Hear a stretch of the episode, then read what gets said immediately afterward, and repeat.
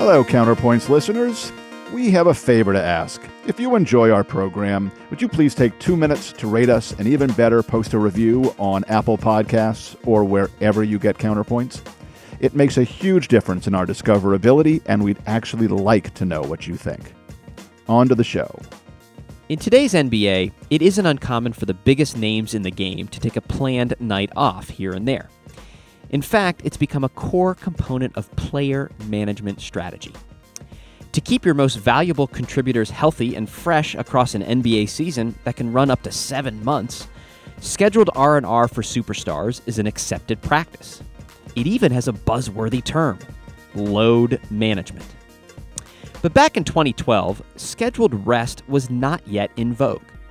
And when San Antonio coach Gregg Popovich decided to sit his big three of Tim Duncan, Manu Ginobili, and Tony Parker for a national TV matchup against the Miami Heat, there was serious outrage. Not from other players or coaches, but from Commissioner David Stern, who levied a quarter million dollar fine on the Spurs.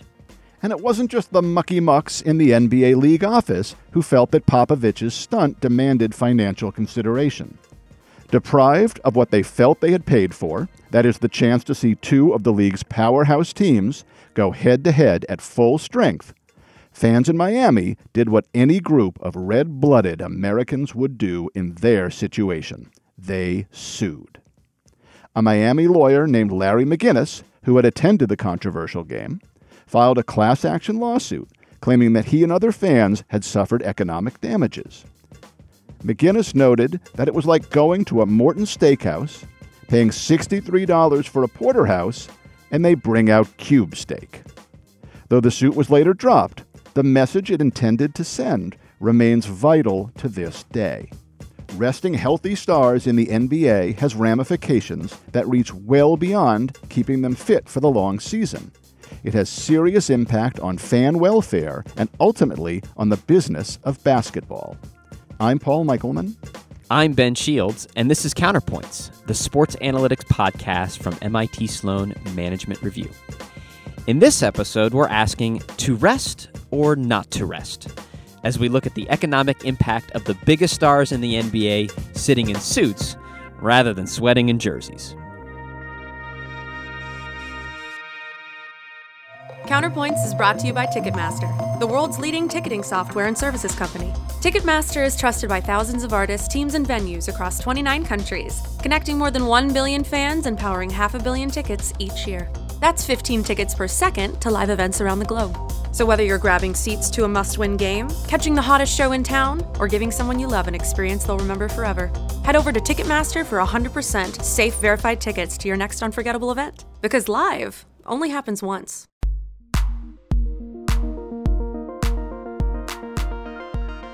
When players like Steph Curry, Joel Embiid, and Kawhi Leonard fall victim to the malady known as load management, the impact of their absence isn't just felt on the floor, it's a financial issue as well. Whether it's fans like Larry McGinnis not getting what they believe they paid for, or prices on the secondary ticket markets crumbling, or teams dealing with empty seats and depressed TV viewership, the consequences of a planned absence of a major star reverberate across the sport. But just how much is everyone losing when stars sit out? And which stars are creating the biggest holes in NBA pockets? To get to the bottom of one of the biggest financial questions surrounding the NBA, Paul spoke to Scott Kaplan, who presented his paper on the economic impact of NBA superstars at the 2019 Sloan Sports Analytics Conference.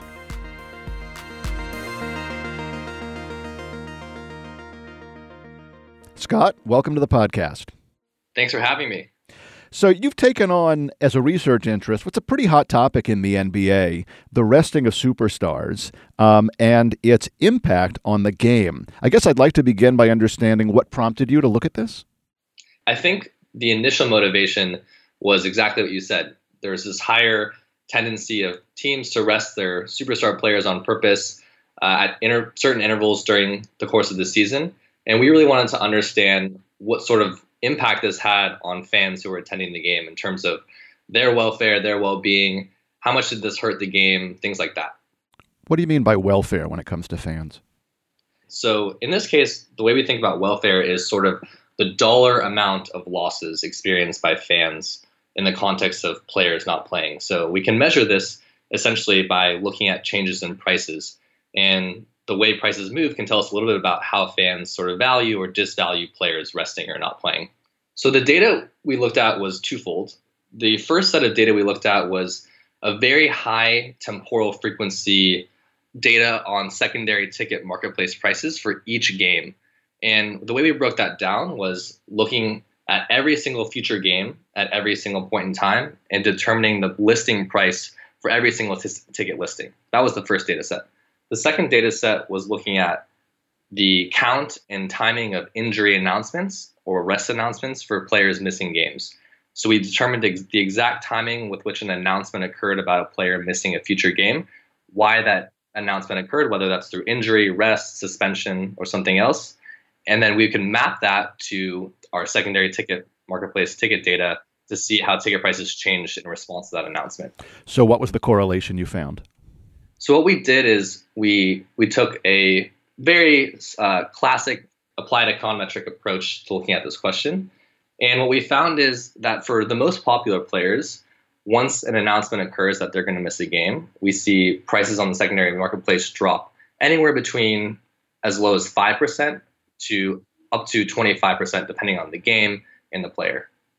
So that's a pretty broad range. Um, I'm really interested in what drove it up to 25%. So there are several factors we think that account for the large range. These are factors like whether it's a home versus an away game, the market size of the of the home team and, and where the game is played, and even something like the popularity of the player, like something like all star votes. Can you pinpoint particular players who have a larger effect on depressing the ticket price? Yeah, absolutely. So our analysis is at the player level, and what we do is we look at all each player's missed games, and we we estimate an aggregate effect for each player across all of their missed games. So, for example, if Steph Curry missed five games, we would be able to find an average effect of Steph Curry's absence on ticket prices. But we would able, be able to break that down into Steph Curry's absence effect for home game, home Warriors games, and Steph Curry absence effect for away Warriors games. And what's interesting about Steph is you find much much larger effects for away games than for home games, and we think that is super intuitive because of Steph's sort of universal impact on on the game and he only visits away stadiums up to two times a year, and fans pay a lot of money to want to see him play in those in those two times. And are there other players who follow kind of the same pattern as Steph, LeBron, for instance, Durant? Yeah, great question. So unfortunately, LeBron didn't miss any games in last NBA in the last NBA season, so we weren't able to analyze him. But we do have the data for this year, and he obviously missed a lot of games, so we'll be able to take a look and get back to you on that. Um, another interesting thing, for example, is Anthony Davis and Kristaps Porzingis. They're sort of the lone superstars on their teams, and what you find is their home game absence effects outweigh their away game absence effects. And we think that's because when those players sit out, their team becomes much less competitive, and and their fans and their, and their home games are going to respond accordingly. Um, but for example, on the other hand, when Steph sits out, the the Warriors are still extremely competitive. They still have you know arguably three other superstars, and so you really are paying for the experience of seeing Steph in that case. And there's not really a competitiveness or a huge competitiveness impact in that case. So what you have found is seems to be particularly important to people who are say season ticket holders who are reselling their tickets in the secondary marketplace. Those are the ones who are going to be most materially affected right by these changes in demand um, based on planned superstar absences. Is that the limit of your finding? In other words, how much should we really care what happens to a ticket price on StubHub? What are the, I guess I'm asking, are there echo effects from this that we should be concerned about? You're right. I think season ticket holders are sort of what you would say maybe like as the most exposed to these to these events happening because they they own a huge asset. They own all the games, for example, for certain teams, home games, and and they could be super affected by injuries or, or rests by by that team. Um, I think what's really interesting about this estimate is we really consider this a lower bound in the sense that a lot of people may not even respond on the secondary marketplace, but still might experience some sort of economic loss. And you might think that that might be because the transaction costs of adjusting their ticket on the secondary marketplace are too high um, in terms of taking the time to go go on there and do that. The fact that we even see effects for some of these players indicates that even from the group of people that is responding, you can see the average effects being substantial and economically meaningful. So that's that's really important to know. The other thing, sort of going more directly to your question, is we we don't even look at TV ratings, for example. So TV ratings are going to be also negatively impacted by superstars not playing. I mean, just speaking as a Laker fan, I can tell you I haven't tuned into a single game since they sat LeBron for the rest of the season this year. So I imagine that's the case for several people, and even the more lay the lay NBA fan. So Scott, the data you have so far is really focused on on fan welfare, right? On ticket prices. Let's talk more specifically um, about why other stakeholders in the league and maybe other leagues should care. So let's look at this from the team perspective. If the seats are still being filled and they're still selling out um, the games, is the team affected by what's happening in the secondary marketplace? Why does the team care? The team is not affected by what happens in the secondary marketplace. But the team might want to consider alternative pricing strategies based on these players not playing. It may not matter for a team who sells out every game like the Warriors, but it could matter for a small market team that really depends on revenue generated by an away team coming in, for example. The team effects depend a lot on what teams we're talking about. Now, I think each team definitely cares about TV deals and TV revenues. So, for example, if you're the 76ers and you're signing a TV deal, but you know that Joel Embiid is almost guaranteed to miss at least 10 to 15 games a year, that might impact the extent to which you can generate revenue from that deal, that local TV deal. And so if I'm the local TV owner, how do I use this information? You can use this information twofold. One is you can have a better idea of the propensity of a certain superstar player to sit out. So this can tell you sort of on average how many games we expect these different players to sit out, which might affect TV ratings for those specific games. And the other thing is, in looking at these price impacts, we can sort of gauge the relative importance of each player. So, for example, if I'm a TV TV local owner for the Sixers, I want to know Joel Embiid's impact. I can compare sort of the average magnitude of his impact using this price analysis compared to potentially a less important player, maybe an Al Horford for the Boston Celtics. And are you incorporating that into your negotiations? I, I think that's a step down the line that, you know, as we get more confident and more refined in this analysis, that can really inform a lot of these negotiations because we can really get a better idea of the marginal impact of each of these players. And I mean, I guarantee you, when you can look at trades, you can look at things like that, and that has huge impacts when big players are traded to, to different markets, especially for smaller markets when they maybe let's say the Zion Williamson being drafted.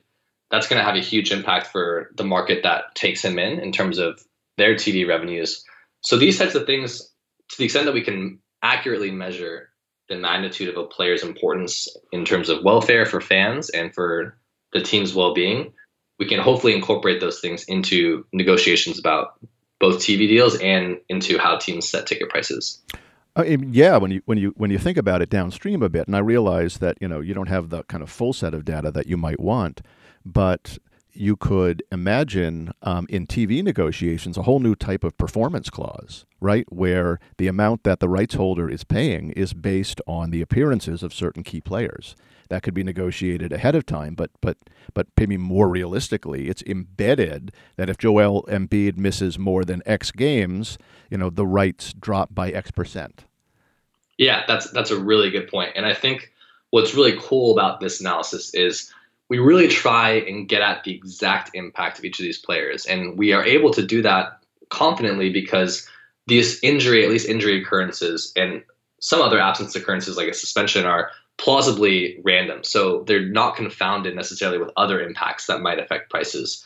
And by getting at an accurate causal impact of a superstar absence, we can do exactly what you said. We can apply it to negotiations, we can apply it to team decision making, we can apply it to how much we should find teams for resting players because we've sort of really got at and identified this exact effect.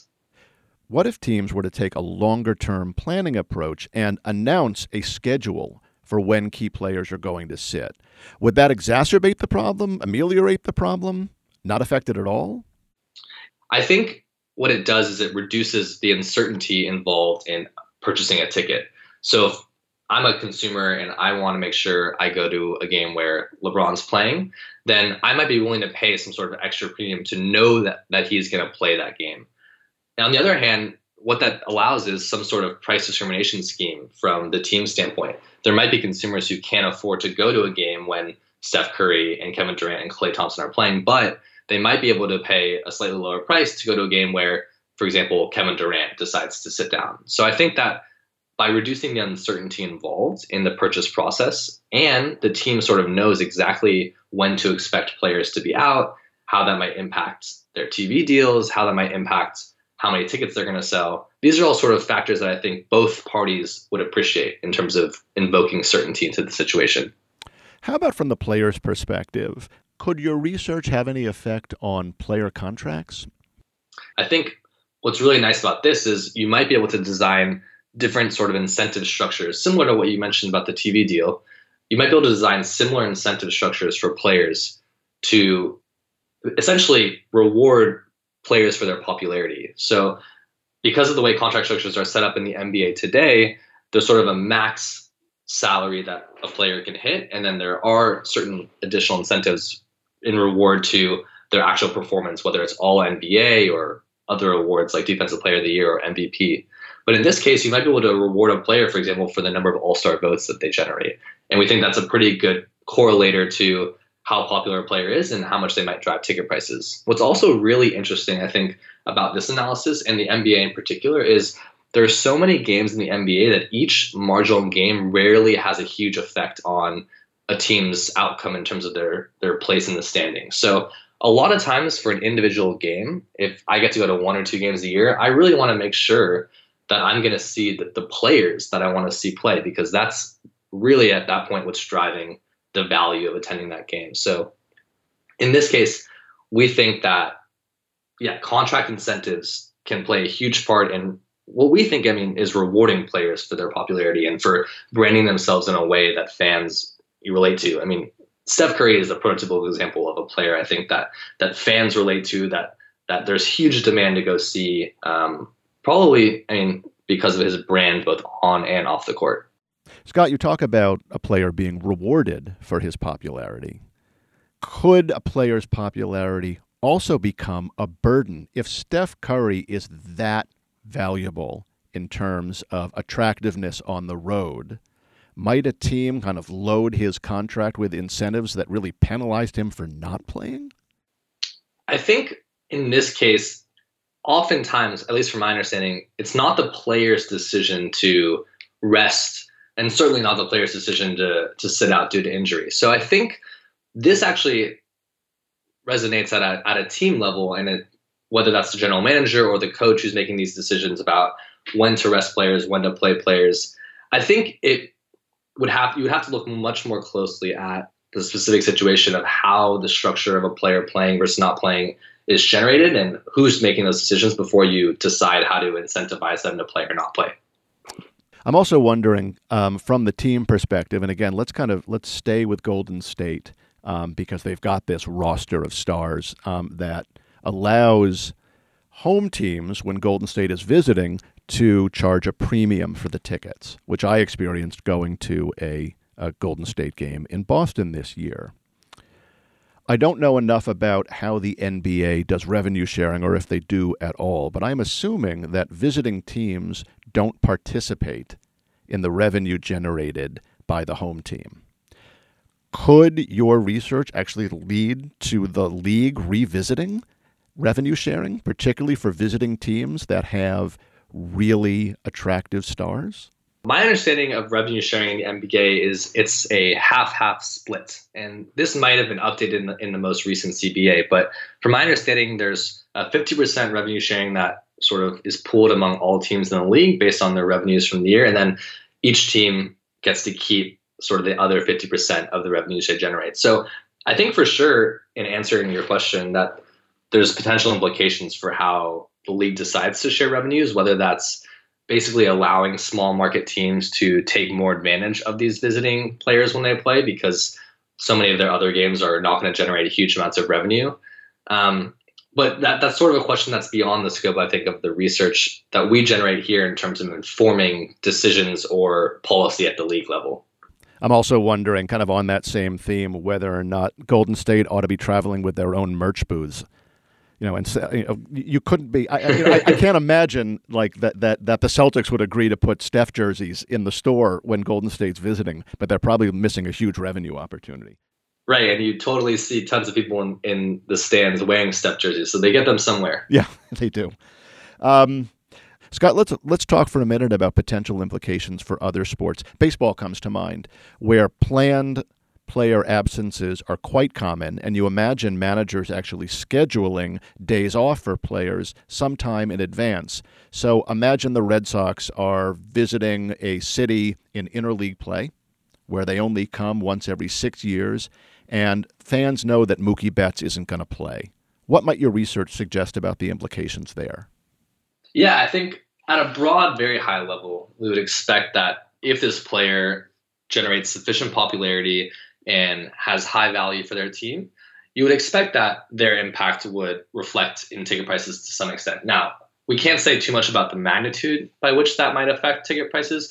I know baseball ticket prices on average are a little bit lower than NBA ticket prices, so I think the dollar value is probably going to be slightly lower. And given that there's several more games in the uh, MLB season, you might have some more substitutability across games to see that player play. I think what's really interesting with baseball is how the trade deadline and player movement might affect ticket prices for the remainder of a season. So, for example, if a team is deciding that they're out of the playoff race and they have a really good player and they want to trade that player because they can get value for that player now, and so the team can get value for that player in their playoff run, you might actually see ticket prices drop for the remainder of the season in response to that player move. So that's something that I think baseball franchises will would be very interested in considering. And in the case of football, where there's only eight home games, you would very likely see a response in ticket prices, especially if your star player, which in this case is probably your quarterback, gets injured or decides not to play. In that case, what you might expect is the team's competitiveness immediately goes down due to that injury or that decision not to play. So that might be reflected much more heavily in ticket prices because of the level of ticket prices in football games, which are much higher than baseball and even potentially higher than basketball, but also because the competitiveness of the team in their playoff chances goes down drastically. Scott, so to wrap up, let's loop back to your original thesis about the impact of superstar absences on fan welfare. How do we think about mitigating that? Yeah, so I think there's several ways that we can think about moving forward and using this analysis to hopefully help fans. I think this analysis informs policies at the league level for how star players should be rested, what should be the incentives or disincentives for resting star players, and how might the fee structure depend on certain situations. I think also from a more private sector solution standpoint, there's a new startup called Fansure that presented at the MIT Sloan Sports Analytics Conference that is designed to basically provide an insurance system for fans when they purchase tickets to alleviate the losses incurred by a player not playing. So, put more simply, the company essentially insures your ticket for a small price. And if the player doesn't play that you sort of wanted to see play, whether it's LeBron or Steph or whoever, then you get a full refund on your ticket and still get to go to the game. So, I mean, clearly fans through our analysis are willing to pay some economically meaningful premium to watch their star players play, or there's a dis premium for having them not play. It may be something that we can facilitate where fans decide to purchase insurance systems for players not playing and hope and, and essentially mitigate the risk that they face in going to a game and having their favorite player not play that game. And what's next in your research, Scott? So I think with this research, we want to include the most recent regular NBA season, which has just come to an end, and look at these players' impacts during this season, see if they differ. The next several steps, just from a methodological standpoint, are to try a couple of different ways to tease out the effects we're interested in. Just a couple other methodologies that we think might give us some interesting results that sort of back up what we found already. And I think what would be cool is to include some data on TV ratings because that's sort of the second piece of this story in terms of fans. I mean, there's fans that go to the game and we can observe those fans' willingness to pay and losses in welfare by looking at the secondary marketplace. But there's so many other fans who don't go to the game that watch these players on TV and may or may not tune in to games when when these top players aren't playing. So by getting data on TV viewership for games and then comparing games where these star players play to what these star players don't play, we can get a better idea of the full picture of the losses generated by these players sitting out or not playing. Great. Scott Kaplan, thank you very much. Thanks a lot for having me. I really appreciate it.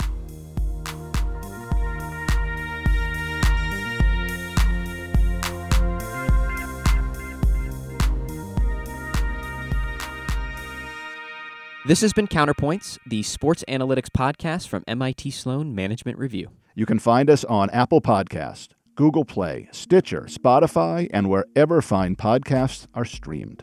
And if you have an idea for a topic we should cover or a guest we should invite, please drop us a line at counterpoints at mit.edu. Counterpoints is produced by Mary Dew. Our theme music was composed by Matt Reed. Our coordinating producer is Mackenzie Wise. Our crack researcher is Jake Menashe. And our maven of marketing is Desiree Berry.